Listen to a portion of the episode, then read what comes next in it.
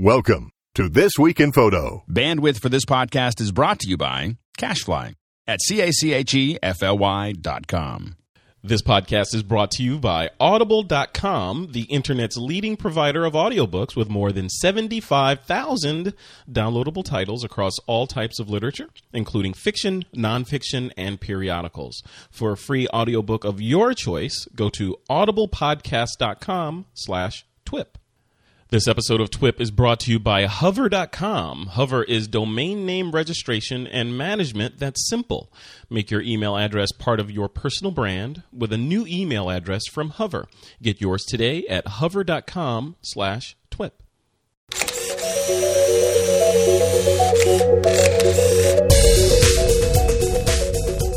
This week on TWIP, Kodak is selling off billion dollar patents, future camera technology, and a roundtable discussion on image backup strategies. It's Saturday, August 6th, 2011, and this is TWIP.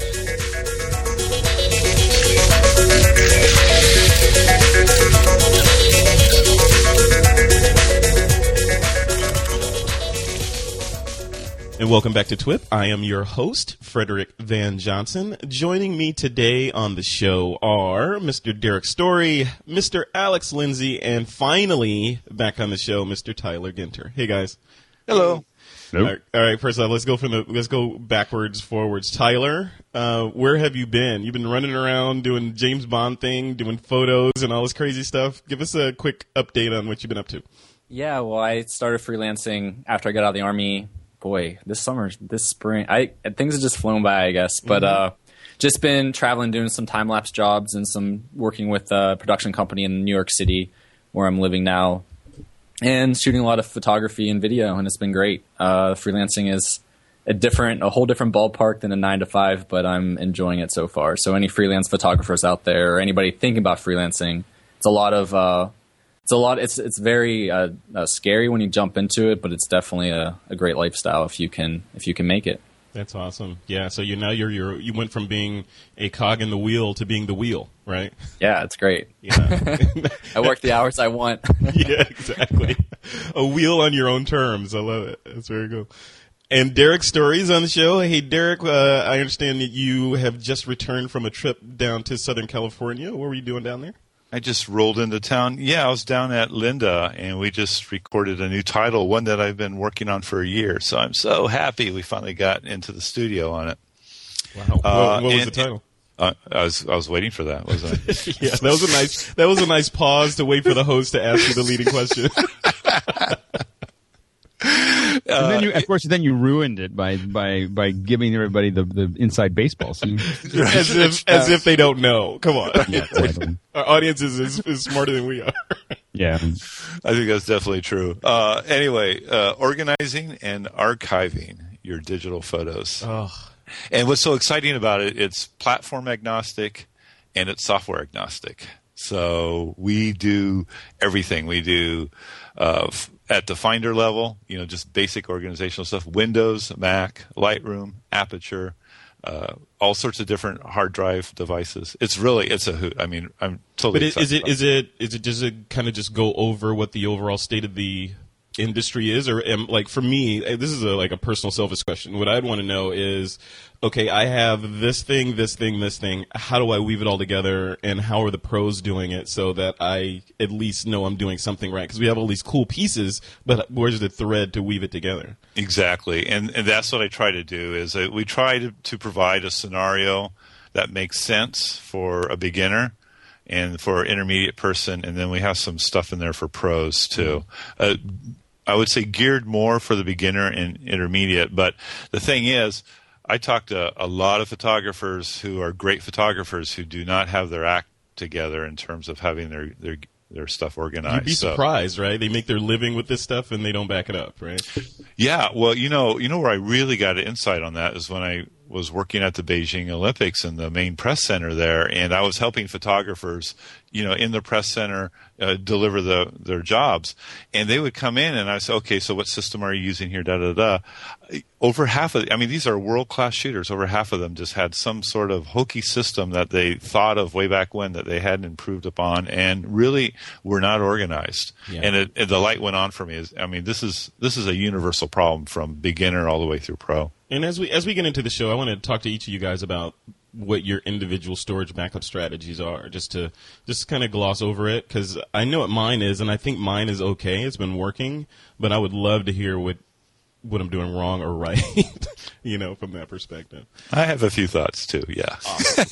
And also, you heard his voice. Uh, Alex Lindsay's on the show. Hey, Alex. Hey, how's it going? It's going well. How are you doing? Last time I saw you, we were in your backyard sitting at a picnic table, rifling through our bags. Yeah, yeah, that was fun. Uh, and that, that, that, by the way, that video should go up uh, very soon. And so, um, And what was that video? uh, that was the TWIP live, and so we've got two TWIP lives in the can, and we had we had to color correct a little bit of the first one that Derrick was on with us, and um, and so we, I think that one's done. I think it's actually uploading uh, today, and then uh, and we'll we'll post uh, we'll post some stuff to the Twitter feed and to uh, to to uh, thisweekinphoto.com. Uh, and but yeah, we were we were uh, uh, making lemons out of lemonade, or making lemonade out of lemons. What um, were the lemons, a- though? the lemons were that the uh, that AT and T had not finished the bandwidth in the new studio, and so we suddenly didn't have any bandwidth, and so um, so we had lots of bandwidth in my house, so we uh, we did it in the backyard, and it was fun. It was Literally it was, uh, in the backyard. It was literally in the backyard. Although we turned like one of my rooms into a complete you know control station, you know, so it had it had all the mixers and sound and everything else. So it was it wasn't quite as edgy as uh, as we used to do it, but Yeah, um, you guys, you gotta, you gotta understand this. This is like you would think, like, okay, they just shot it in Alex's backyard. They set up a camera on a tripod and a video light or something. Yeah. No, when I showed up at Alex's house, it was Alex and I on the show. I was expecting something modest, and they're like a dozen people running around. Like it was like a movie set. Like we're getting ready to film a scene from some some Yeah, well, we had Hollywood a- movie in your backyard. I mean, it was yeah, we had a full live switcher and uh, all the sound and lights, or with some some lighting, and uh, we also had uh, you had a steady cam for. okay, yeah, we had a steady cam. There's that too. So so anyway, yeah, so we, we you know we we use the, the the live streams are really opportunities for us to kind of um, you know cut our teeth on on uh, production and and figure out what we want to do and and uh, uh, go into new challenges. We uh, right now, actually, I'm, I'm actually taking some time off. One of the other guys is teaching. We're starting our new training courses, and so we're doing our alpha testing in the office at the moment. And um, and so that's what I'll be going back to after the show. But uh, we're um, basically starting this new training program, and so that's all kind of part of that part of that program. Very cool. Lots of stuff going on. Lots of Yep. stuff. All right, before we get into the news, I want to pass along something from our friends over at 100cameras.org. I got an email, and I think it was a couple days ago. And uh, just let me, let me read a passage from the email to you. It says, um, Our 100 cameras photographers are live at St. Bartholomew's orphanage with 100 other children due to the aftermath from the Sudanese civil war and the current drought in East Africa that killed all vegetation on the farm, all food, firewood, and other necessities must be imported from Uganda. The orphanage relies on one truck to make this happen. But last week, the truck broke and our children are left in dire need of these lifeline supplies. So there are, the photographers are there. They got a broken truck. There's a bunch more. We're going to put a link to the show notes um, on what is going on over there. But you know, Tyler is on the show and he is involved with 100 cameras. I thought he could give us some some more insight into what's going on here, how photog- photographers can help, and also just like a glimpse into what 100 cameras is and what they're doing.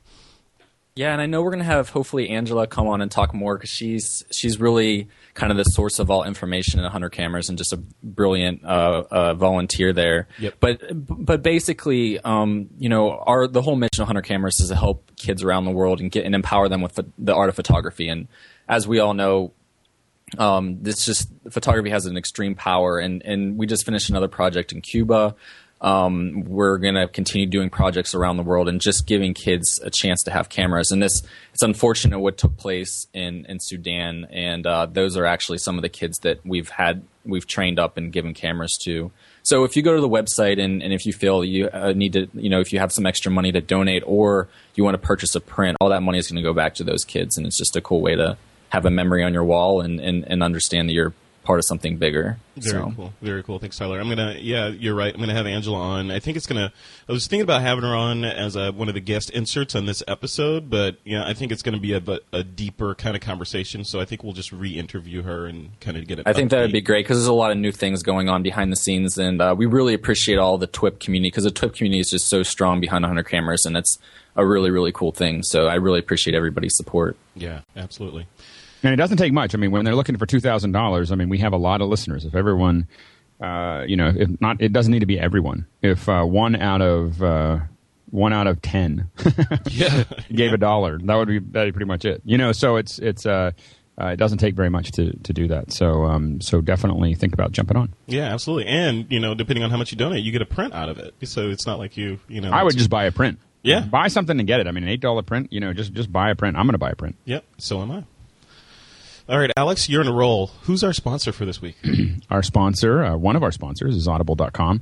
And, uh, you know, this is such an easy ad because it's, um, you know, I use so much Audible. uh, so audible.com, of course, is, you know, 75,000 downloadable titles, everything from literature, fiction, nonfiction, peri- periodicals. Uh, it is, uh, it's really, really easy to, um, you know, uh, this is the future of reading books and as far as I'm concerned. I know I'm a little bit forceful about that, but I don't, you know, I don't really believe in, in uh, using up my. I don't like to unitask when it comes to absorbing information. So uh, I like to, you know, this is the way for me uh, to really listen to books. And so I, you know, I use. I still read technical manuals. Um, that's that's a good use for for books. Um, but I mostly even that's now ebooks. Yeah. And um, and the uh, uh, the um, so anyway, so so but the thing is, is when I'm trying to get through a long book, I just don't have the time in the day. I think a lot of us have this problem. You know, we are very busy. There's a lot of things for us to do, a lot of things for us to worry about, and you just want to have, but you still want to read those books. You still want to get that information, and Audible just makes it really, really easy to do that. So you can go to audiblepodcast.com/twip. Uh, and if you haven't done it already, I mean, this is this is kind of nuts not to go up there. It's free. You can go up there and get a free audiobook if you haven't done it already. Um, and uh, you just go to audiblepodcast.com slash twip.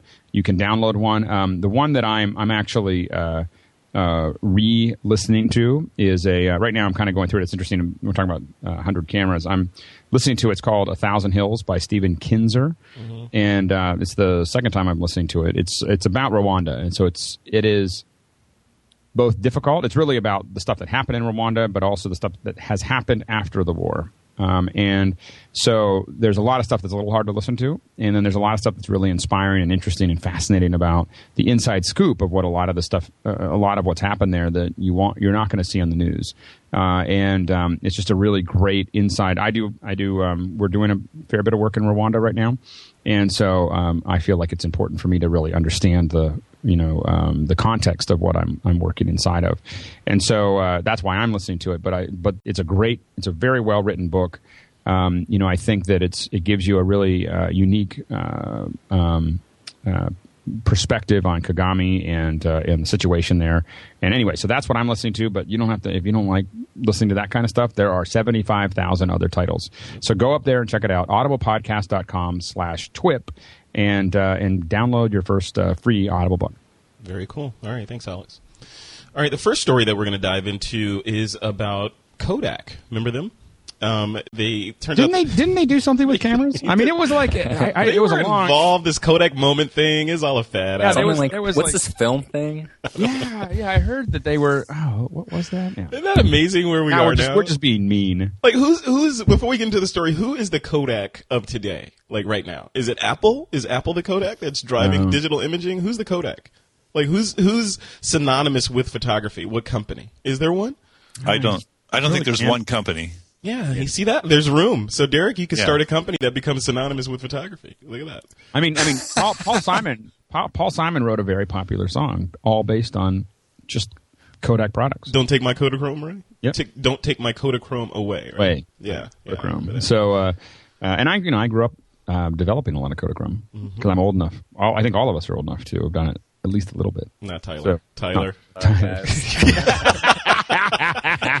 tyler's look kicking dirt looking at his shoes over there He's like, I, I never heard of Deck Deckdoll. So, uh, what is this stuff i don't know Well, anyway, Kodak looks like they may be selling off some of their patents uh, in the middle of this legal battle that they have going on with with Apple, and this one pertains specifically to pre- the preview image. I'm not exactly sure what. I was trying to read through this. Alex, I was hoping you could help me dive into this. What is this?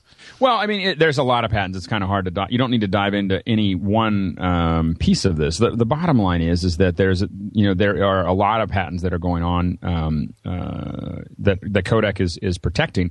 You know, a lot of these companies, it's, it's basically a um, a general process that in a large company that anytime you come up with a new idea, that you um, you basically ta- you patent it. And, and you do you, you kind of have to. I mean, you, you, everyone thinks that oh, you know, this is the problem with the system, but the problem really is you can't get around it. If you don't do that, someone else is going to tell you you can't do it. Look at Google. Google Google was a little arrogant um, when it comes to as they built stuff, they just didn't really patent everything as much, and they didn't look at what was patented. And now Android is in all kinds of mess because um, because there's a lot of things that are crossing other people's patents. And so Kodak, like any other company, um, has patented many many things over the years, uh, and it's kind of a, as I said a standard process that you um, that you just kind of patent things as you're working, uh, and as you come up with it. It doesn't mean necessarily mean you're going to do anything with it, but what happens is that uh, you know they've gotten a lot of royalties out of these because what generally you're not stopping other people from doing it. You're just making sure that you're getting something out of it. So you're getting a royalty.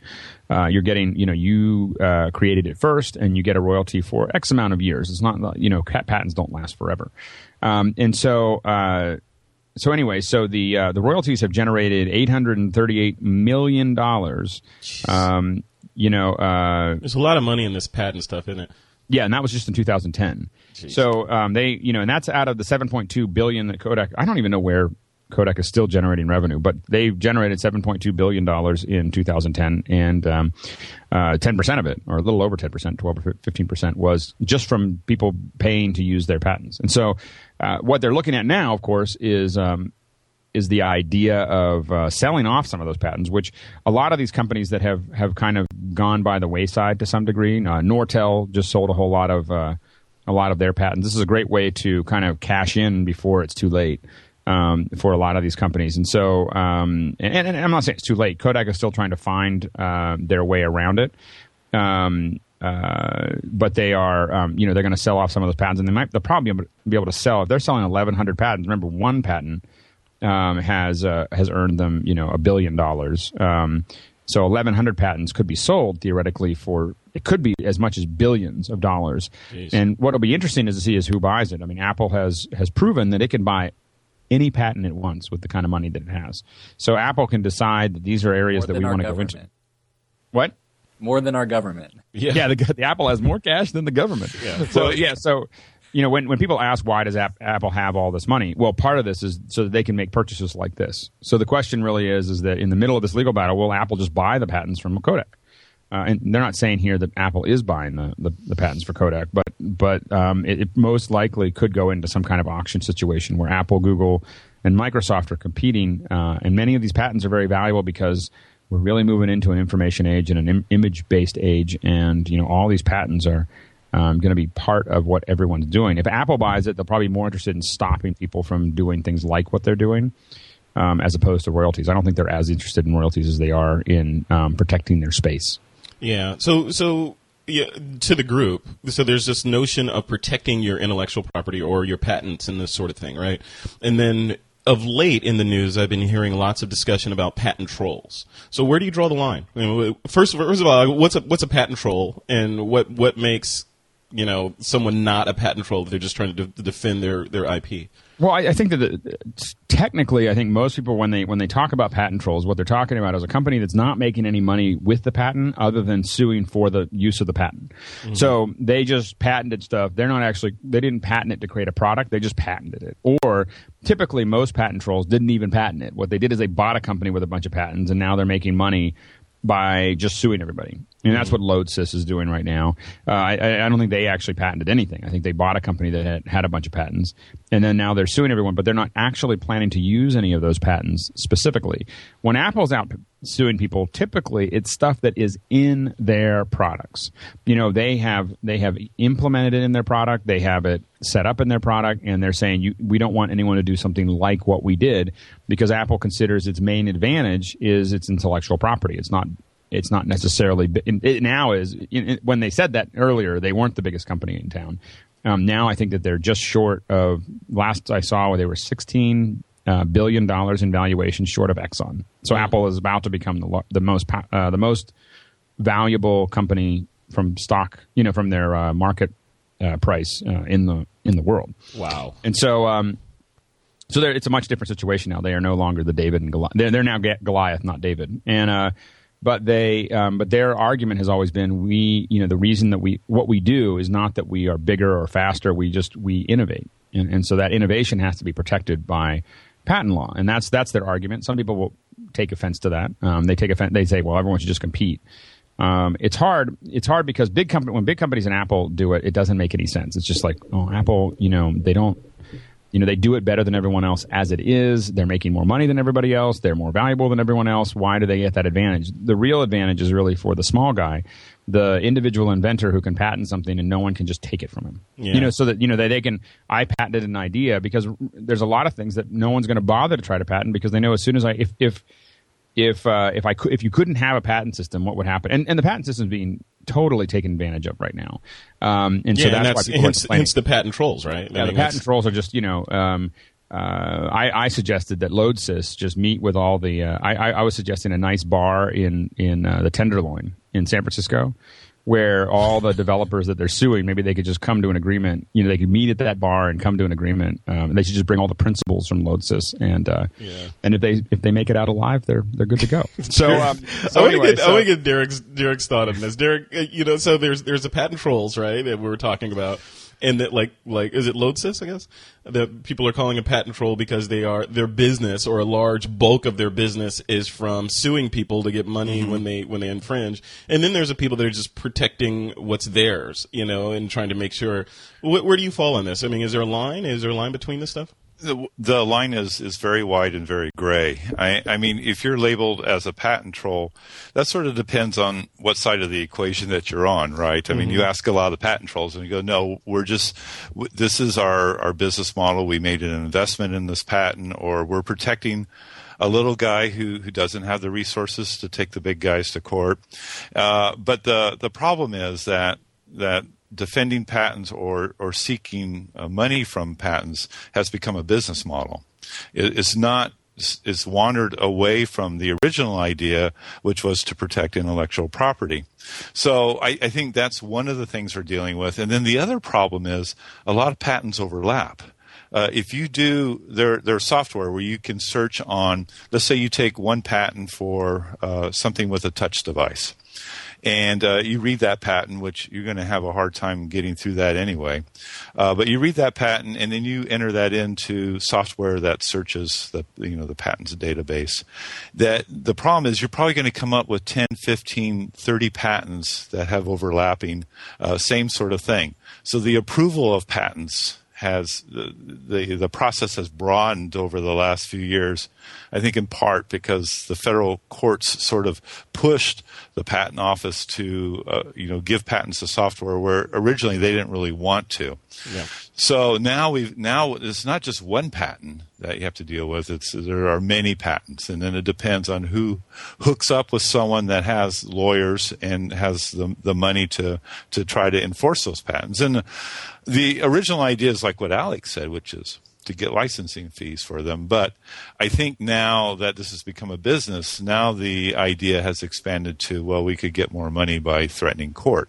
Well, and, and the and the thing that the the original, like the really the uh, intention of patents was the idea that you would share your ideas with the rest of the world, and in return, because the other yes, way to do it, like absolutely like, right, like we like our keying software that we use, dvMatte, um, we have not patented how we do that, um, but as a result, we don't tell anyone how to do it. Like we, we, we keep that code very, very. So there's two different ways to go. You don't have to patent anything, um, you know. But the the essentially what what happens is is that is that we are um, we're very very careful with telling people what that uh, you know we don't tell anyone. I mean nobody knows uh, other than there's two of us that know how dvMatte does what it does because there's a lot of magic in there. Yeah, that's um, a great and, uh, point.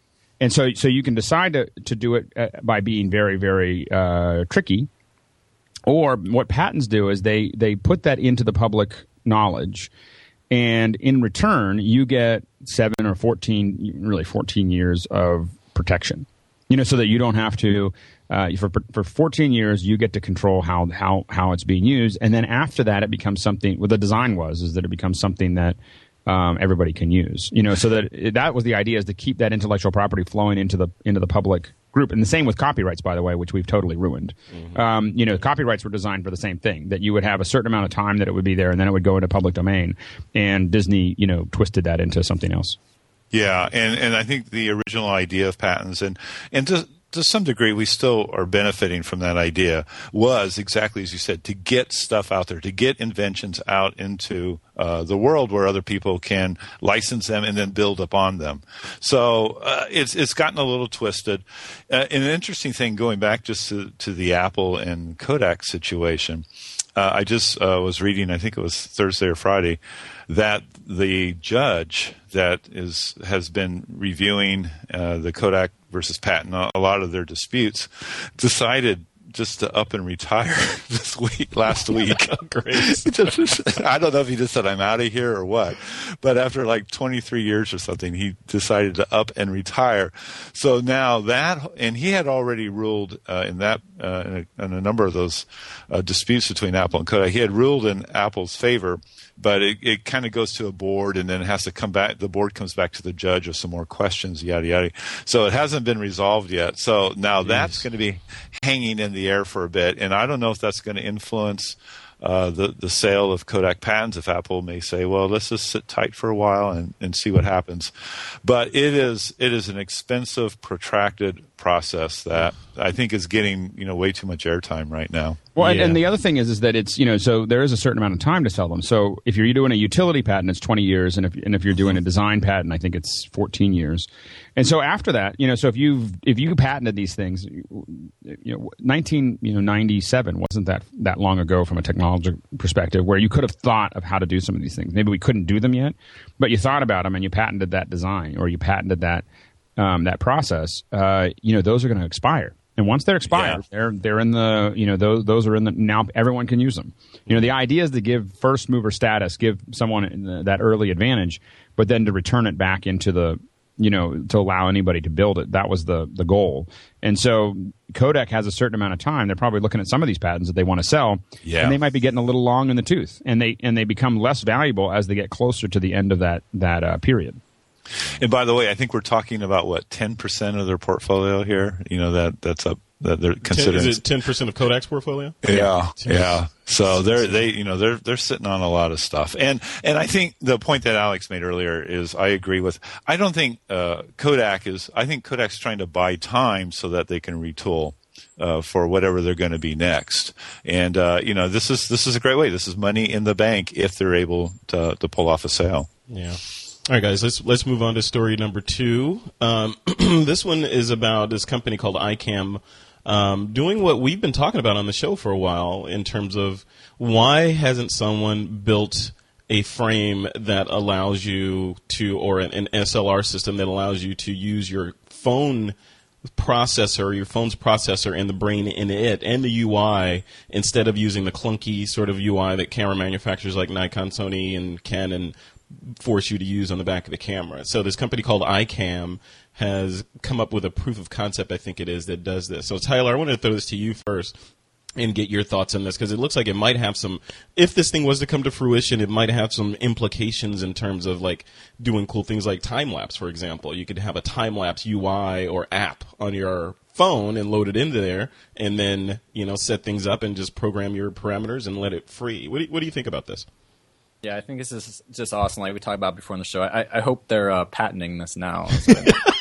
great Actually, Alex, Alex, we should have patented this. I, I bet they listened to TWIP and just stole it from Yeah, us. they, exactly well, you know, you know, actually, i'm going to not sure- court right now You know, you know what the funny thing is? They can't patent it because we talked about it on, on TWIP, which means that it's prior art. and we have it archived. We have it. Uh, Yeah, yeah. no, I mean, like literally, no one could patent. The, they could patent maybe the, they couldn't patent the process, the the design of putting an iPhone into a phone camera because we've been talking about this for a year, At least a Uh, year, or yeah. more. So unless they did it already or long before we talked about it, they're kind of you know this has to be something everyone can you know compete over. oh Which you mean you good mean so they're going to owe us money is that what you're saying alex No, no, because we didn't patent it. We, Once you put it, once we put it out publicly, once you talk Richard, about it what are you publicly, doing, you, man? You're dropping the ball on us, Frederick. Oh man. Oh well. All right. So no, I, I I think ahead, this is an incre- incredible thing, and um, you know, there's going to be certain applications I think in the high end pro market where this might not might not be a good thing for certain cameras, just because the iPhone can you know be slow in certain things because that's so much going on, and you know when you pull up the UI of like you know 1D Mark IV or any Pro's camera or Hasselblad, I mean, or Red or whatever, everything's there. It's like it's built for the camera, and so you don't have these extra things that might be slowing it down in the network or whatever. But for the prosumer to consumer market, I think this is going to be huge, and there's going to be a lot of power users and a lot of really cool things you are being able to do. I mean, time lapse alone, there's so many um, intervalometers and bulb ramping and all this, uh, you know, really high end, uh, advanced things that I would love to be able to control my camera, and you just can't do it. But you can have somebody really smart develop an app for it. So Yeah. I think it's going to be interesting how this, you know, it's obviously going to be huge on the consumer and prosumer markets. I'm I'm interested to see like how this develops into the pro markets, maybe as an adapter and add-on for certain uses. But there is a there is a benefit between having a solid UI between a, a camera. I still think on on on the high end. You know, did, I was gonna, Derrick. I was going to ask you where where is this stuff going? So we're looking at these. This is almost like a transformer camera. You know, this you could be whatever you want it to be, right? And then a couple of weeks ago, we talked about Lytro. In fact, I'm interviewing them, um, two of the higher up people at the Lytro company on Tuesday for TWIP. So, so we'll get the inside, hopefully, relatively inside scoop on that technology, which, which lets you focus after the fact. So we're seeing all these like advances in both form factor and software and how we even manage capturing light. Where where are we going to be in 10 years from now? What, what's the landscape going to look like? Am I going to have a Nikon in my bag or am I going to have like a bunch of pieces that I assemble based on the job? Probably going to have a Nikon in your in your head, right? Is what you're going to have. Totally. yeah. And a Thunderbolt port on my neck, right? exactly something like that just you know fuel up man uh, it, it's so hard it's, it's, it's so hard to say i mean i think uh, I, what i'm enjoying right now are these uh, manufacturers playing with stuff right they're playing with ideas there's you know it's, it's, it kind of in a way goes back to our, our whole idea uh, talk about patents where they're taking an idea from here and taking an idea from there and say hey we could do this with it uh, where it's going to go it, i mean really the in the end the market's going to determine that, right? Because it could be the coolest idea in the world, and if they sell 15 of them, is, is probably not really going to go anywhere. And uh, you know, like Ricoh's playing with some cool stuff where they have this camera that has the different modules, right? So that instead of uh, instead of just you, you want to put uh, Leica lenses on it, then they have like the Leica module that has everything in there, the whole guts and the whole deal. Uh, so I don't know how many of these things are going to sell though. So I think in the end, it's fun to watch and it's fun to think about. And I think it's spurring innovation. You know, other people are looking at it and go, "Ooh, they're doing that. Maybe we could do that." And one of one or two of them's going to hit something big with the market, and that'll be the direction that we go. Yeah, it almost feels like we have like this really cool set of Legos right now. Yeah, That's a great way of putting it. I think. But we haven't built anything. We haven't built Well, any, you know. Well, I- we haven't built anything that we want to show to mom yet. I mean, we've, we've got we've got some things going here, but they're kind of gangly. yeah. Well, yeah. and I, I just, you know, the thing is, I think we have to look at when we, the people who are probably not going to do this are Canon and Nikon. You know, this is not, this is, they have a, a vested interest and, and they have development that they've, in my opinion, wasted on their own UI um, because all their UIs stink. You know, and so, uh, I mean, all these UIs and cameras, these little like push up and down and all this other crap. You know, it's it is just a horrible idea. Now, now that we're used to smartphones and and everything else, that I think the company still, and I've said this since the you know since we started talking about this, the company that is in the pole position to do this that would be most likely to do it, in my opinion, is Sigma because they have lenses, they have a sensor that, that, that that's unique, um, and they don't have market share. You know, and so or not significant market share. And I think that when you somebody at, at Sigma and there's other companies that could do this, Ricoh, other other companies are going to realize how many iPhones and iP- you know how many iPhone fours are out there, um, and or or or whatever that, that we could take advantage of there, um, and how many of those folks like for me, if you built a true SLR sensor with a true um, you know a uh, true SDK for it. Or API that people could just program. So the idea is you just create the camera. It's so much easier from the cam- camera manufacturer's perspective. You create a camera, and it, you don't have to create how it's going to work. You just create. Here's how you control all the things. Now you you you can build that app, but you just control. This is how you get stuff from the sensor. This is how you do all the other pieces. Um, and then you create the slide in for the iPhone 4 or whatever. Um, and the thing is, is then you open up that if you just create all those hooks, it means that anybody using Xcode and and and, um, and an iPhone can just decide how they're going to use your camera. And what it would do is you'd have this, and whoever's the first one, the first mover, is the one that's going to take the most advantage of this. Um, is that you would have a hundred different applications on the iTunes on the iTunes store on that are one's a time lapse and one is a movie camera version and one is a you know and, and they're and they're totally instead of trying to fit all the interface into it there's an app for that there's an app to do what whatever mode you want to be in when you're shooting with that sensor. You're just providing a sensor and a and a, and a lens mount uh, and, uh, and the and the CPU power to basically power that sensor and and provide that that bandwidth. And and the thing is is that it would be much easier for you to build that. And there's a lot of people like me that if it was fully featured like full full frame you know fully featured api so on and so forth i'd drop canon in a second. I mean it would just i'd be done you know because the thing is is that you know then i can now have now there's a there's a chance that i'll get the features that i want you know like canon you know you know i, I use canon and these stupid cameras don't uh, Nikon, if you open up a Nikon, you can do nine exposure, multi, you know, multi exposure. You can bracket nine frames. And for whatever reason, Canon has decided that three is enough. You know, and, and there is nothing I can do about that. Right. You know, because Canon has, you You know, want, you want to be released from the from the Canon UI and to let you want Yeah. to democratize the UI to let people well, I just, build I just don't what want to be. want. I just don't want to be living inside of their little box anymore because they live in this tiny little box of how, what they can control and how they can process it and everything else. And I'm just tired of living in that box. And So I is, is the industry ready right now for a company like say Apple, like to do what they did with MP3 players and with cell phones? I mean, is it is it time for an Apple to come in and say, okay, let's take some Lytro technology, let's take some iCam uh, proof of concepts, and put our billions of dollars behind it and reinvent the photography hardware space? Can you think it's Apple time for could that? do it. Apple could do it, and and that should keep Canon and Nikon uh, awake at night. Yeah. Because the thing is, is if Apple decided that they wanted to put a sensor in front of an iPhone 4, they would crush the photography market overnight. I mean, it would take them like you know 18 months, and there'd be nothing left but dust. Because the thing is, is that because Apple already has the most popular phone on um, Flickr. I mean, the most popular uh, Camera. uh, camera on Flickr. Yeah, Yes, yeah. they do. So the thing is, is that they are already, you know, people are already in that mode. And if Apple decided that they wanted to expand that with a simple UI that, that put that all together, um, you know, we we'd be talking about Canon and Nikon selling their patents to keep the, you know, keep the lights on. Yeah, yeah. It's uh. Well, we're at the beginning of this again. I feel like I was born too early. See, Yeah.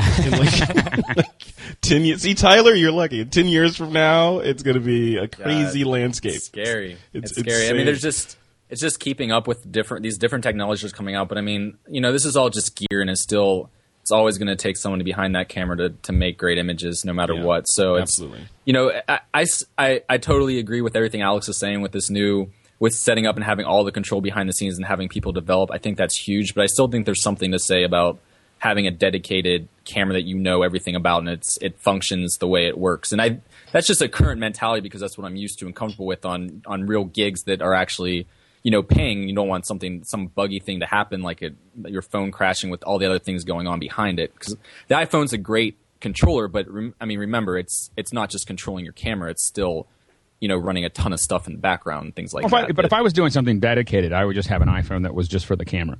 You know, like I no, would that's use no, it. that's true. But the iPhone isn't isn't going to be made just for that camera. You know, at, at the same time, it's like when when Canon comes out with the or Nikon comes out with a new firmware update, they test it against every other function of the camera. That's nothing's going to happen and things like that. And even though it limits you, it's there's still there's still I you know a good thing about that. In the same time, with the the way that everything's very heavily tested before they come out with the new features. So I could see it you know being good for the majority of your work, but it's always that one time where it's just something's going to be buggy in the app that they develop for it, and you know, it's just I going think to that be.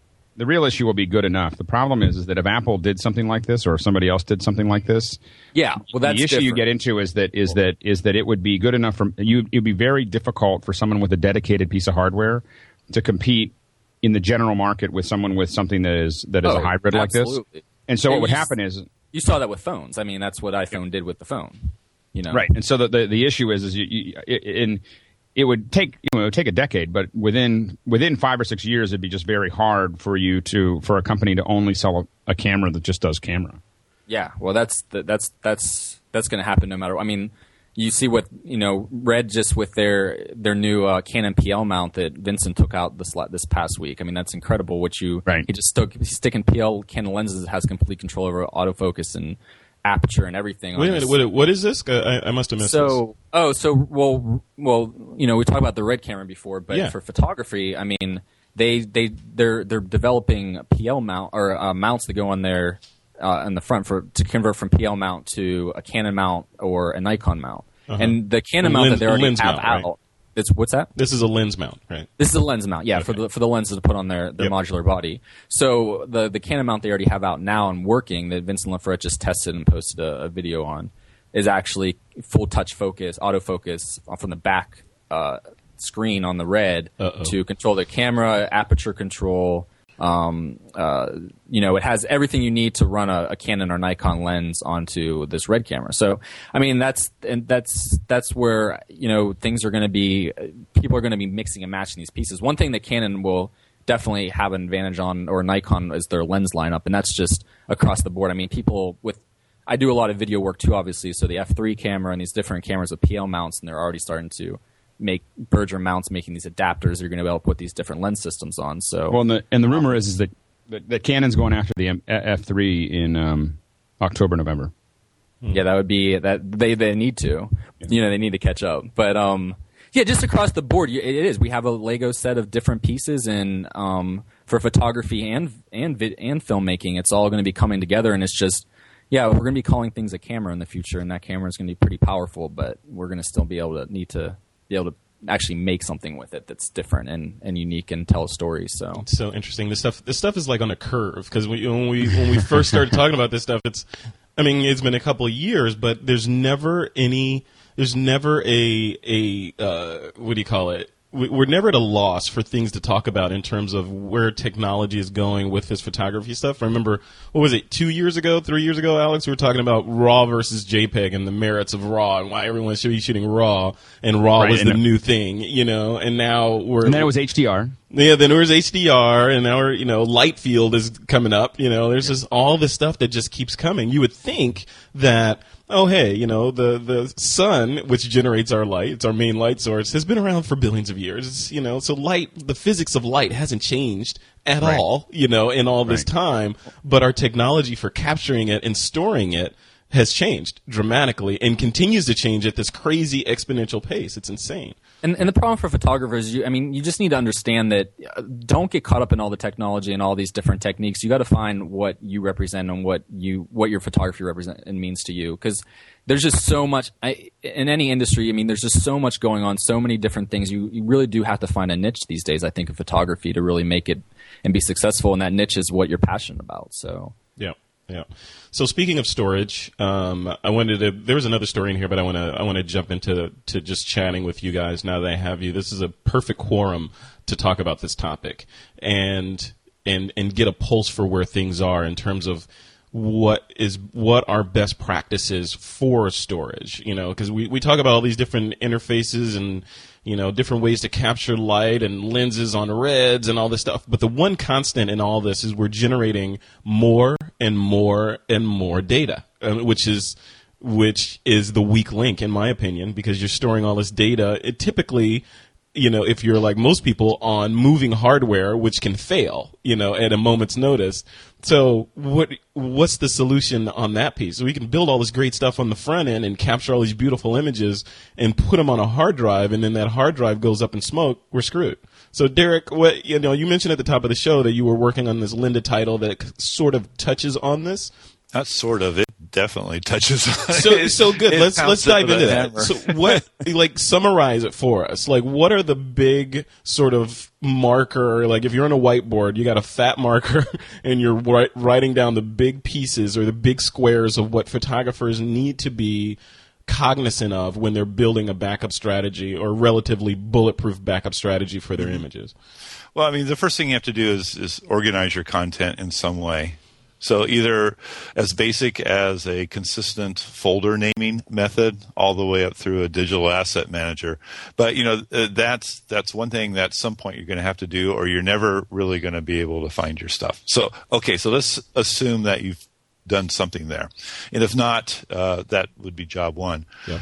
But uh, job two is that you know you know the time that you're most vulnerable when you take a shot is right when you take the shot because at that moment it's only living in, in one space most for most people it's mm-hmm. living in one space on the memory card and the rule is that you always want to have it live in at least two spaces and ideally uh, more than two spaces at different locations but at that moment when you first take the shot it lives on your memory card. So job one is to get that somewhere safe off the memory card onto somewhere safe. Uh, and hard drives have come down in price and they're so much more fun than they were a while back.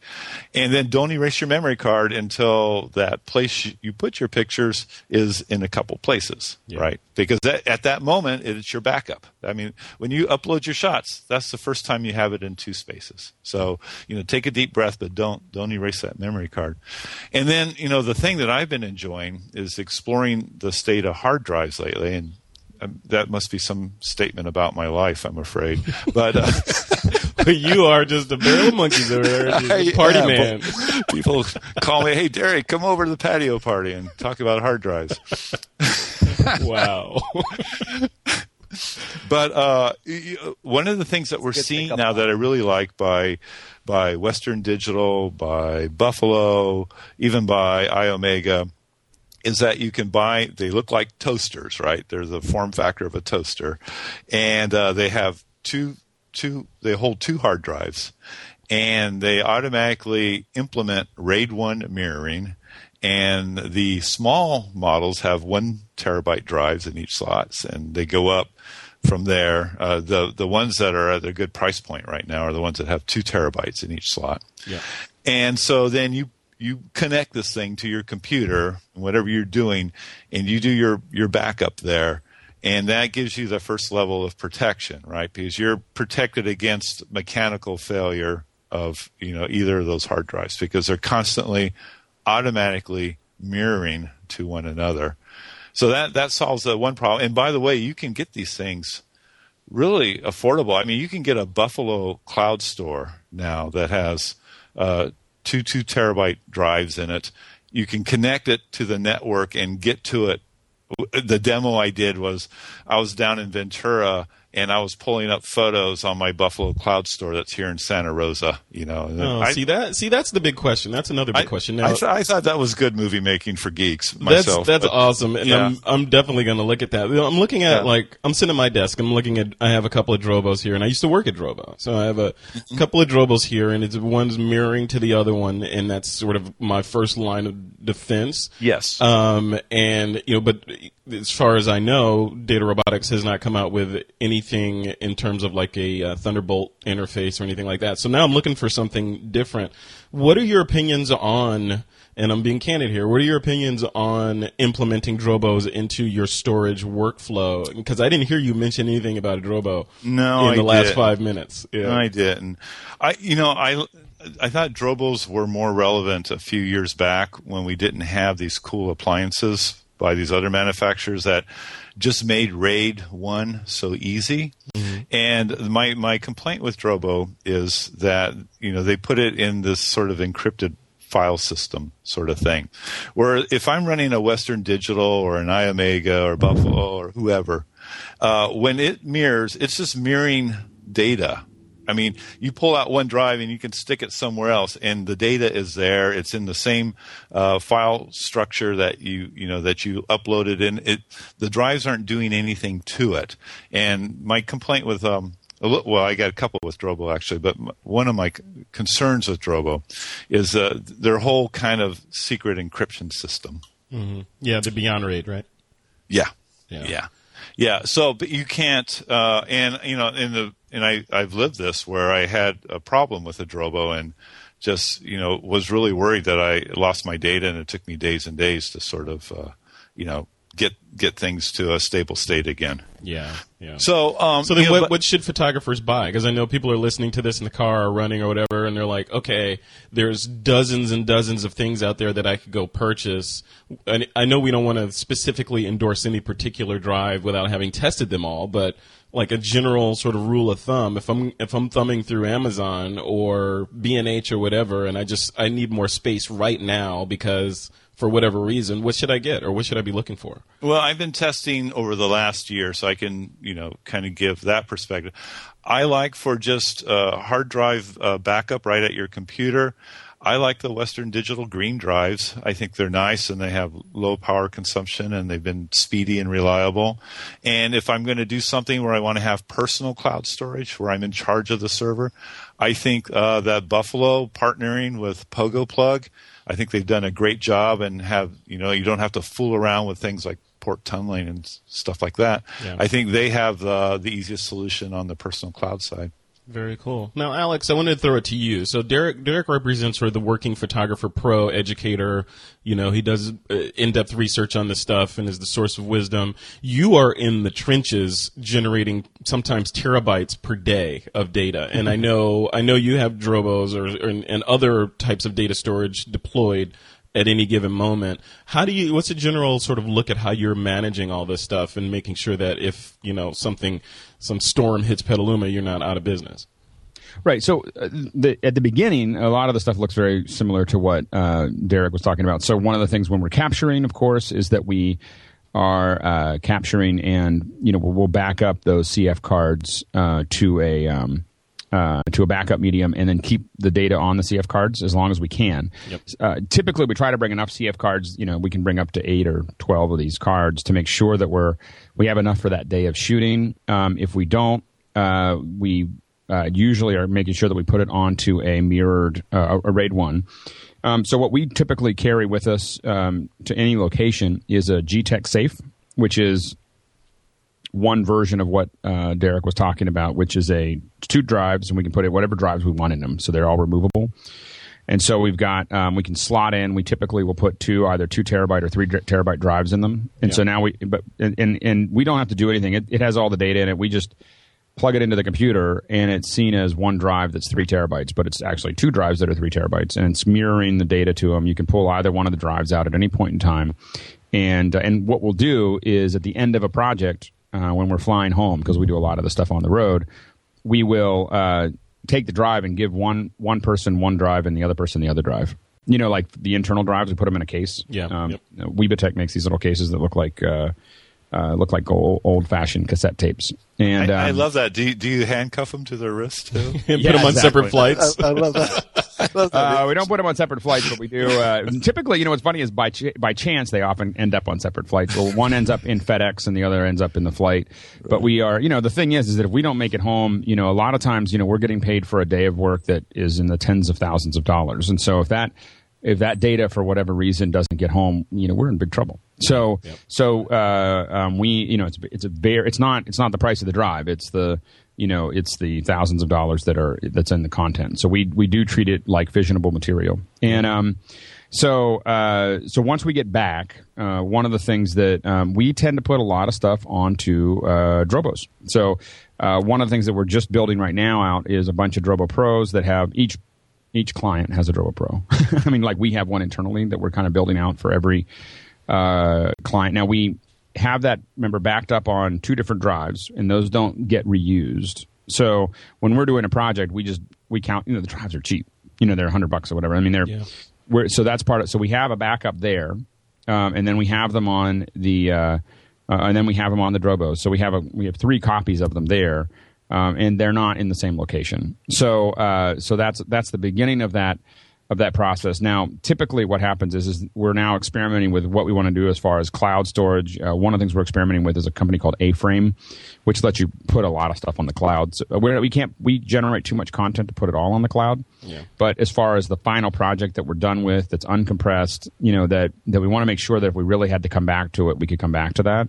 Um, we want to get those things on the cloud, um, and um, so A-frame A-frame is what we're experimenting with. In the past, we've used everything from Dropbox to, uh, you know, there's a lot of you know a lot of different things that we we've used in the cloud, and I don't think we've had a, we have a solution that we're we're sold on yet. Um, but the uh, uh, anyway, so that's you know that's that process. We really like Drobos. I don't like to think about it. Um, I the so your stuff lives on that like in, in perpetuity. So you say you one of your clients you, you, you they have their dedicated unit, their dedicated Drobo Pro. You have all their have data on there. What happens after that job is over? So after the drop, no. What what we do is we are constantly upgrading those. That the reason that that RAID one doesn't really work for us, and RAID five could, um, but RAID one doesn't really work for us is because it's uh, it's symmetrical. So you know, if we have eight drives, four of them are dedicated. You know, four of them are of each, and that's a little too much for us. We need that to be stacked together a little bit. So the you know Drobo or RAID five would do it. I don't like to think about RAID five. I mean, it's just I don't have to think about all the drives and everything else. And so so Drobo works really well for us, um, where we have we can lose up to two drives out of out of the eight that we have there. We're not using the really big ones yet, but we're looking at it. Um, and uh, you know eight you know eight of the you know having um, you know you, you can get now up, up to about 18 terabytes of, of storage pretty comfortably on one of these drives. And so that you know we're we're generating a lot of content but we're not we're, we're not generating so much that we can't keep that for a while uh, on there. And again we have all we have hundreds and hundreds and hundreds of raw drives and cassettes i mean you know in these tapes.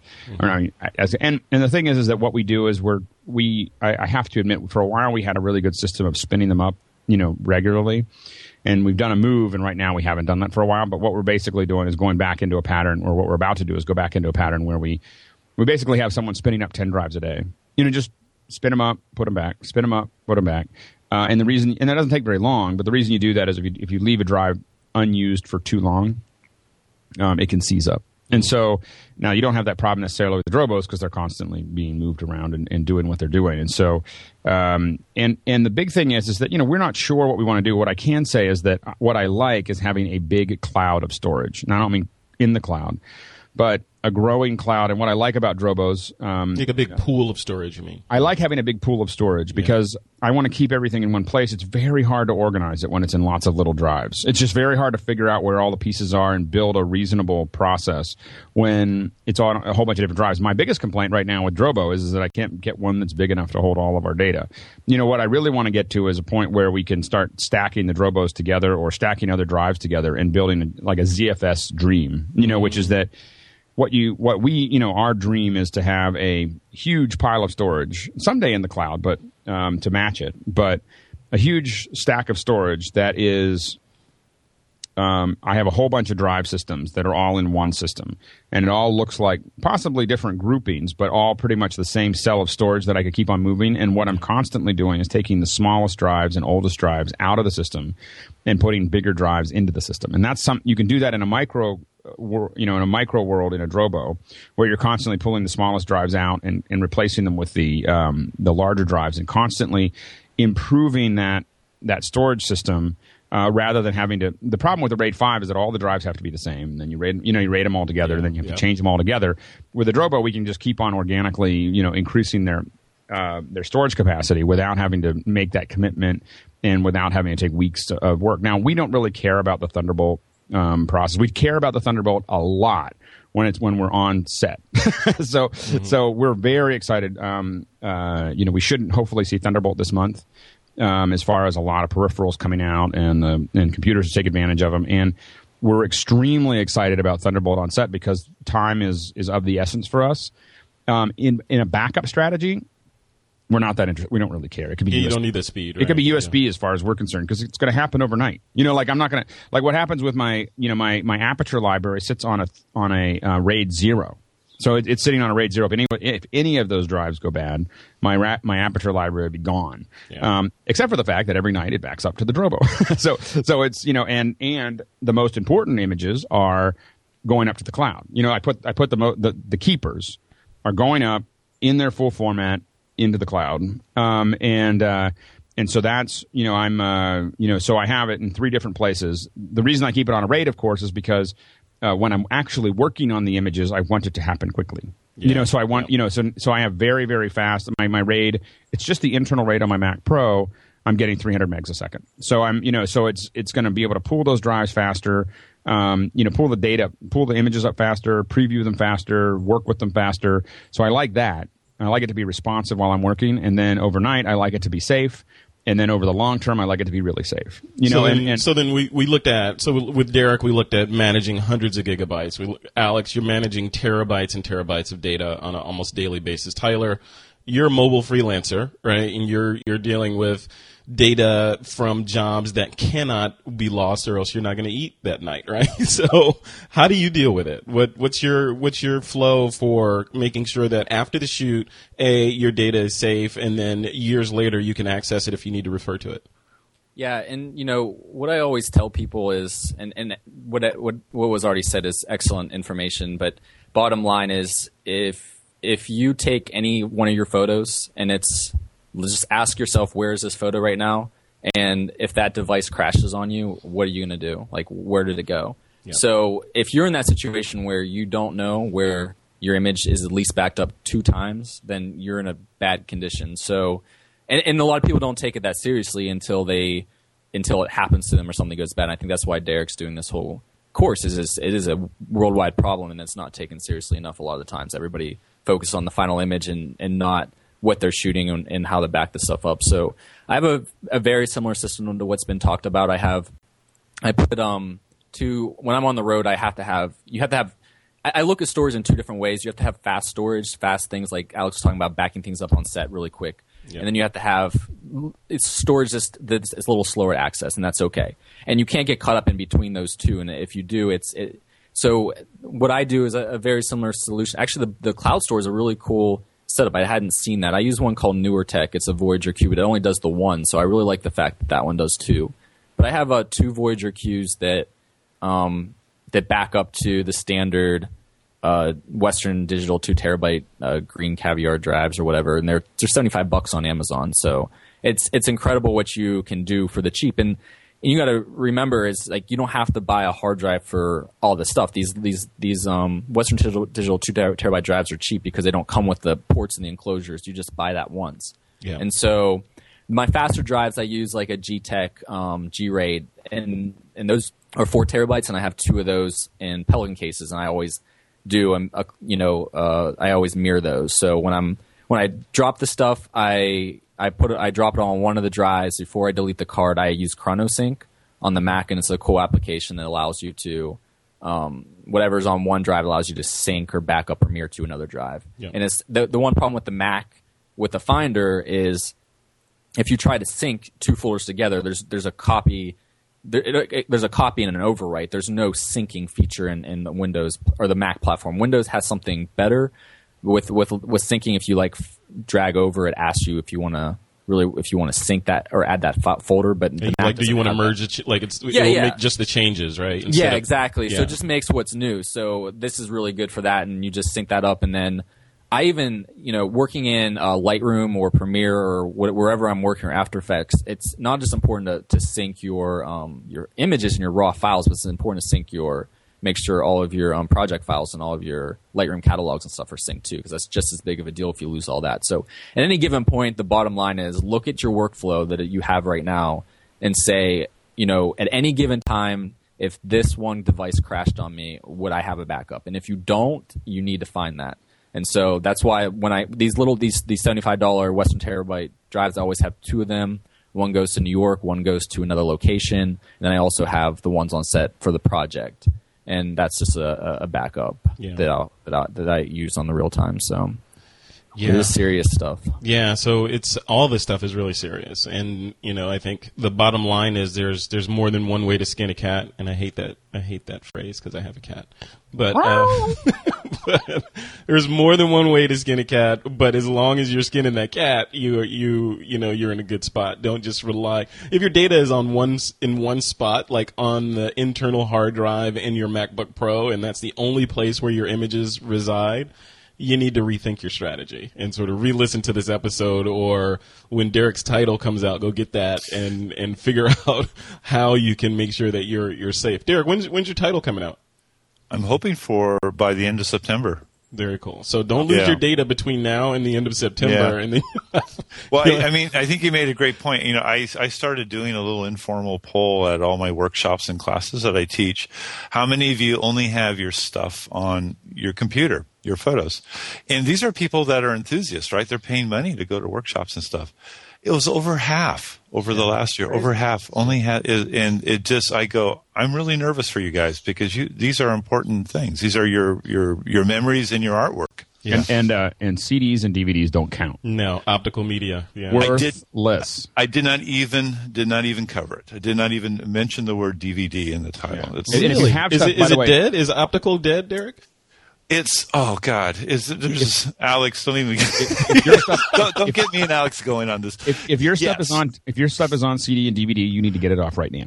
Yeah. Like Why? right now because Why? it It's bulletproof. It is not It's a stable- permanent. it is it is not a stable environment. Oh, I mean, it's I not permanent. Oh my gosh, it is so not permanent, and, and it's it's like and it's you know especially those CDs that you bought for fifty cents each.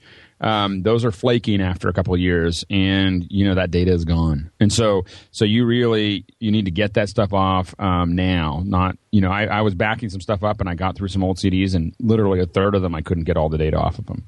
Oh, you know, and now unfortunately I had most of that in other places. They were the backups, but but and I had to go find them, and I've lost some data because I put it on because I put it on CD, thinking, well, that'll be good for a couple of years, and it wasn't. So so uh, um, and really a bummer. I lost some early stuff, you know, that I you know that I recorded a long time ago. You know, and what's crazy is is that my iOmega, uh, what do they call them? What were those Zips, uh, zips. my zip, Zip, drives? Jaz, yeah. all the data that. on my zip drive is still working. You know, from like the mid '90s, and my CDs from you know five years ago aren't. So, so anyway, the point is, is that uh, um, you need to get if you have stuff on optical, go out and buy a drive today, um, and uh, and get all that. Because remember, one of the one a one terabyte drive probably will take your entire CD library and put it on there. So put it on two of them, and then wait for Derrick's thing to come out and figure out how you're going to put the rest of them on. But get them off those CDs. Awesome.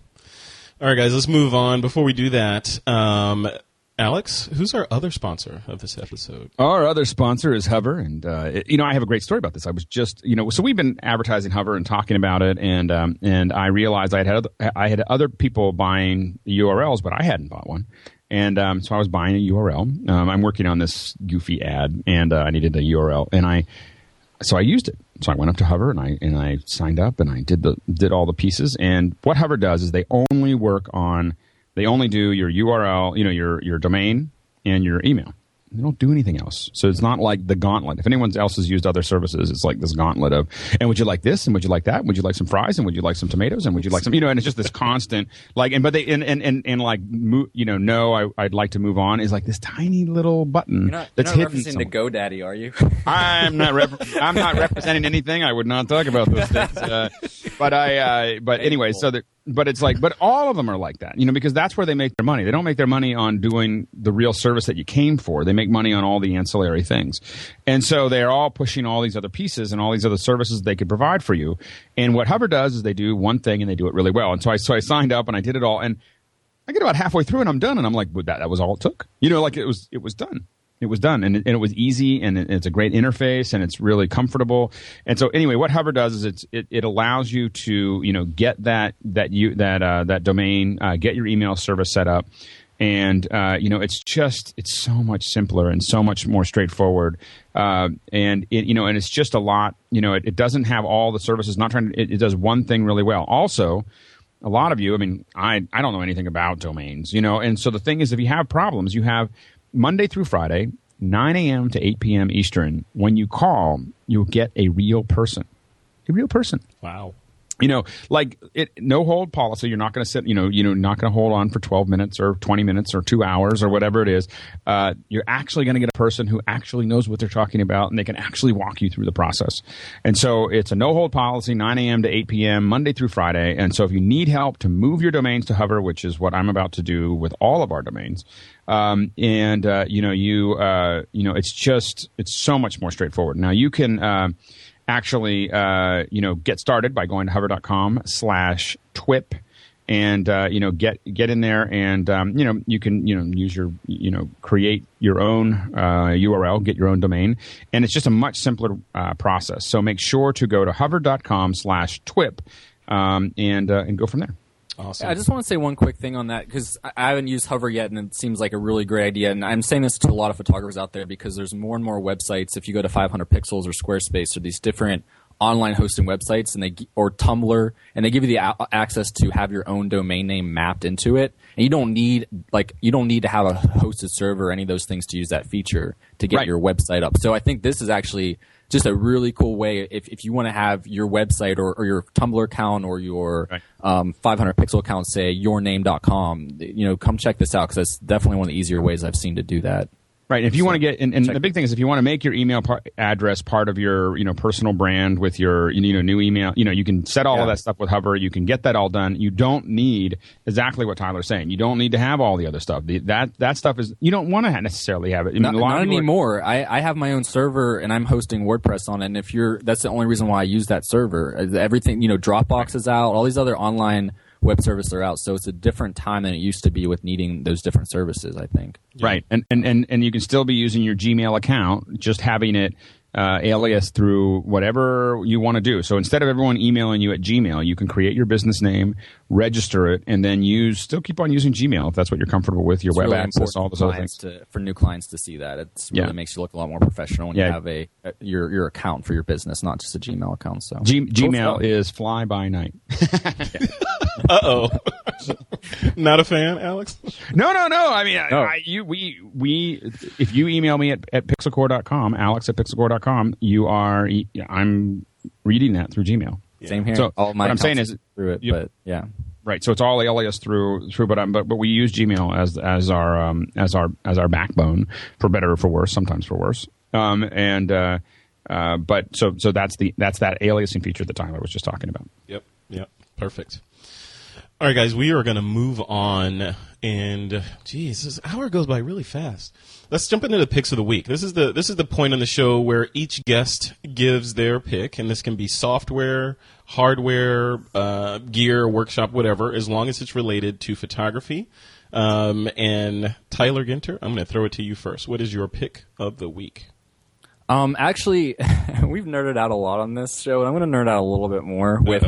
We, well, you know, we talked a lot about backup, um, but there's another really cool thing that I've been getting into lately with um, starting up this business with uh, a couple of my friends for post production and photography and things like that.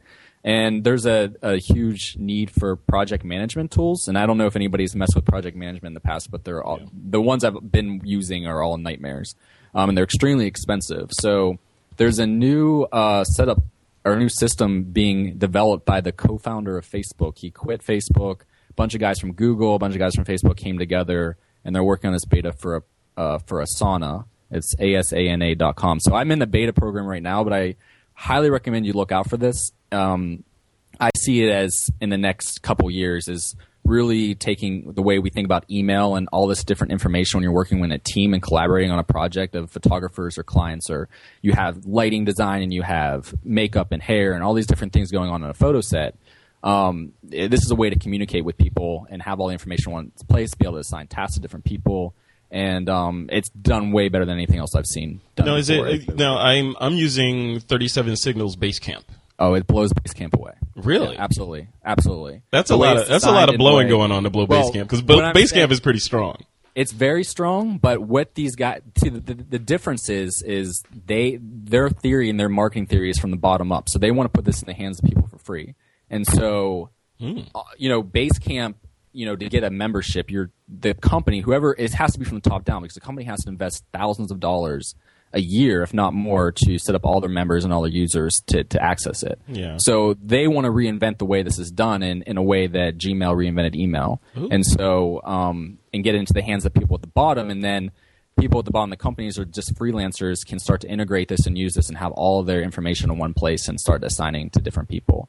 And so it's, it's definitely really interesting. And I've been using it for a couple weeks now with, with our company and it's it's everything's in one place now for our information which is why backing stuff up i feel it's the same when, when you're talking about things to do and, and, and ideas and inspiration that comes across and you put that all in one place and you have certain people accessing certain parts of that information it really helps you streamline things so Wow. yeah keep an eye out for it i really think it's going to be powerful So it's a it's uh, a closed beta right now. It's a closed beta, but um, if you if you send them uh, ask them to join, it, they took me a day, and, and if you're a you know a freelance photographer, somebody that, that works in it or collaborates in a group, they I definitely guarantee they'd be open to uh, letting you in. So Cool. All right, I'll have to check that out. I'm uh, I'm using Basecamp, so I'm you know hey maybe this will open my eyes. Thanks, Tyler. yeah. All right, next up, Mr. Derrick Story. Derrick, what's your pick of the week? Uh, I have a two dollar and ninety nine cent pick of the week this oh, week. thank goodness, because Alex will have a two thousand dollar pick. I'm sure. Hey, now Alex is quickly working on his other pick of the week. yeah, he's looking it up. I'm giving him time. You noticed that, right? He's going to undercut me by a buck. Uh, one ninety nine. no, I, I'm going to go with the iPad app this week. I haven't gone with one for a while, but uh, I started playing with Photographer's Contract Maker, uh, two dollar ninety nine cents uh, iPad app, and what it allows you to do is uh, you have it comes with four basic contracts already. Uh, and the most important one for me is the one that has the model release on it. And essentially, uh, it has the contract language, and you can fill it out very quickly, and then you sign it with your finger, you know, using the touch thing, and the model signs it. And then uh, I have a mine's a 3G uh, iPad. So then uh, you can have it sent as a PDF to both yourself and the model, you know, right on the spot. So you know they just like fill it out, you, you send it off, and it's done. It's done. Everyone has it in their inbox already, and they have a couple other. They have a copyright release uh, contract in there, and a second shooter work for hire. Oh, wow. and a photo shoot, and it's and it's it took me probably about 15 minutes to sort of get the hang of how how he has it set up but uh, it's pretty cool. It's two ninety nine. Uh, photographer's contract maker, and uh, there's no apostrophe s, so it's photo- photographer's contract maker, and it's by uh, Michael the Maven, who. I don't. I I've checked out this guy's site, and Michael, if you're listening, uh, you you just do some crazy stuff. Uh, but he is a very busy guy. He's very he's, he's very entrepreneurial and has all sorts of stuff going on.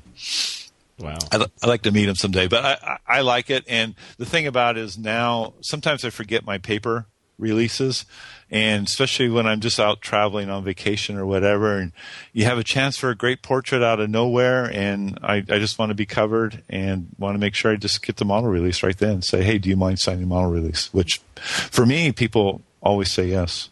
Very cool. Because you're so tall and intimidating. That's why. Yeah, I scare them into signatures. I, You I- will sign this. That's awesome. All right, thanks, Derrick. Alex, what is your pick? So, by the way, I just I have I've signed up for the beta. Um, I'm I'm uh, Of uh, Asana? with Asana, yeah. and I and I bought um I bought the app. So so so far we're two for two as far as um, this being not a very expensive. Uh, anyway, um, uh. Uh, so the one we talked about this a, a little bit on Twip Live, uh, but I thought I would um, bring it up again as a official pick. Um, it's something that I'm using a lot of, and it's called Grid It.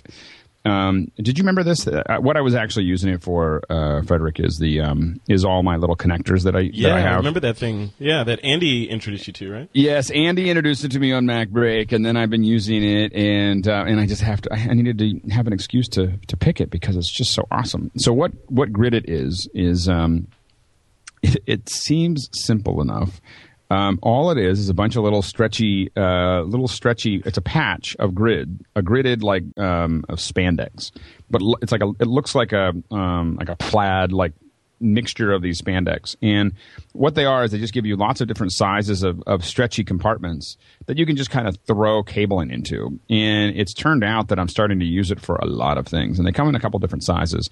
But when you're thinking about all those little cables and little knickknacks that you're trying to figure out where to put them in, they turn into this big pile of, you know, uh, of goo in your um, in your bag. You know that there, there's just that those random things that you don't know where to put them.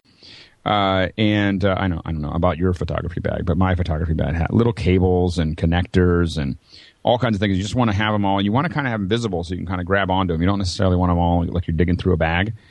Um, that is what I'm finding this to be very, very useful for, and it's only you know seven or ten bucks. It's not not particularly expensive. Um, and they come in a couple different sizes, and I'm starting to use all of them. I started with one that was just for my. I have a lot of. I speak a lot, and so I have pretty much every connector made for the to inter- interface a Mac or an iPad into a projector. and it started to turn. You know, if you have all of them, it starts to turn into a real mess.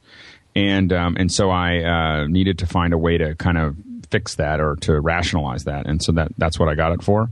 Um, but now I'm using it for you know a lot of my USB cables and, and everything else, and it's just cleaned up my bag uh, a lot. And so um, so anyway, it's a nice little uh, it's a nice little doodad um, that uh, that holds your doodads. It's a doodad that holds your doodads. And it's not that expensive. How much is it? It's like they're depending on what size you get. I think it's anywhere from seven to twenty bucks. Yeah, yeah. I'm looking at a I'm looking at a grid on their page now of Gridits.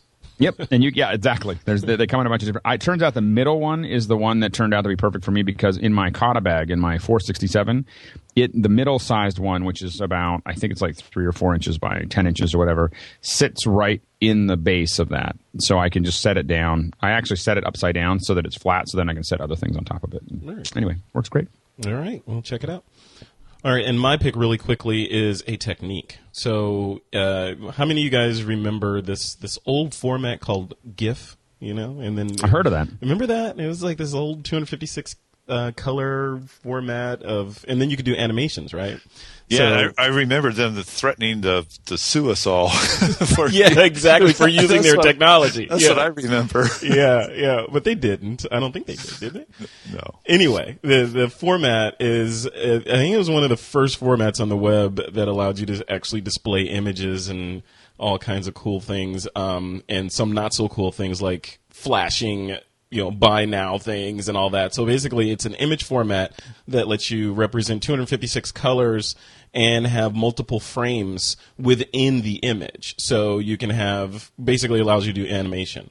And there's this new thing. I, I- don't know if it's new, but I'm going to call it new because it's new to me. Um, where uh, this technique where you use it to create fine art photography with certain elements of the image that move. So instead of doing a buy now flashing, you know, thing and throwing it on your web page and making it look like crap, you create this image of say a girl or a model and have her hair sort of blowing in the wind and put that on a loop. So when people look at the image, it's still a static image, but pieces of the image move, kind of like Harry Potter style. So, yeah, I, I think I've seen it on uh, Google Plus. I've seen kind of a lot of that stuff embedded. Yeah, it's yeah Yeah. because people a lot of people use it because you can use um, gifs as your icon on lots of social networks. People are animating their little you know images or their avatars, um, but this takes it a step further. You, you're actually making a large image. And you know, for example, it's like a subway scene, and there's a guy. I'm looking at some examples now, and we'll link to these.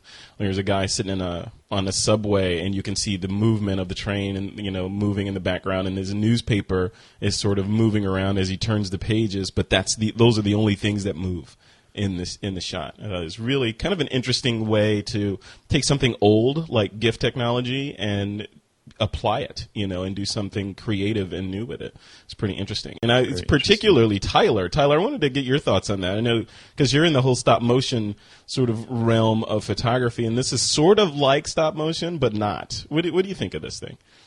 No, it looks cool. I mean, it's it's um, there's all different levels of it of of doing these techniques and things. So it's definitely a good option. I mean, uh, nothing beats you know full fledged DSLR as well. But, Yeah, totally. Uh, you know, I think it's I think that, you know that that's. Uh, I don't know if anybody saw the latest. It was the biggest stop motion animation created in the world. Was Yeah. used with a Nokia phone. So it's Yeah, This yeah. technology is interesting these days. It's Yeah, things Yeah. are things are moving fast. Things are moving fast. All right, well, cool. We're at the end of the show, guys. Um, bef- get, Tyler, where are you at? Where are you at online, where people can find you and see some of the things that you're working on in your new found freedom? Um, you can check out my blog at uh, tylerginter.com or follow updates at twitter.com um, forward slash Tyler Ginter. Very cool. And Derrick Story, where are you at? www.thedigitalstory.com. The Digital Story. And Alex Lindsay, where can people go to find out about you? Uh, it's just easiest to fo- follow me on Twitter. Just so Twitter. it's uh, yeah, just Alex Lindsay, all one word. Uh, you can also follow the Pixel Corps. We're doing live uh, streams at six o'clock every week, different subjects. Uh, this next sub next week, uh, it's going to be visual effects. So we're going to talk about green screen. Uh, so it'll be That's two or three- Thursdays, right? Thursdays at 6 o'clock? Yep. Yep. And so this Thursday, uh, last Thursday was uh, Gear Media Tech. I talked to Brent By about lighting uh, for video, and uh, I talked a little bit about sound. And uh, this next week is going to be a live one. People can ask questions, and, and we answer the questions live. So it's like a it's like a huge user group, except uh, most people are all online, and it's really built for the folks online, not for the folks in the studio. Um, there's just a handful of people there uh, doing what they do. So uh, it's a it's a lot of fun. So come check it out at six o'clock Pacific Standard Time uh, at pixelcorps.com slash live, and you can just follow me or Pixelcorps. Uh, so I'm Alex Lindsay and Pixelcorps uh, on um, and it's CORPS by the way, like Marine Corps, not not like uh, Apple Corps. Yes. Um, and um, and you can follow us on Twitter. Awesome. Cool. Thanks, Alex. Mm-hmm. And to keep up with everything in the TWIP universe, just head over to thisweekinphoto.com. There you'll find links to our Google Plus profile, our Facebook fan page, and our Twitter page, and so much more. And if you haven't already, grab your copy of our free 10 TWIPs tips, 10 TWIP tips. she wore seashells at the sea. our 10 TWIP tips ebook. You can find it at thisweekinphoto.com slash ebook. And if you're looking for me, Frederick Van Johnson, you can check out my blog at frederickvan.com, my Google Plus page at fvj.me slash plus, or follow me on Twitter at twitter.com slash frederickvan. And with that, it is time to take that lens cap off.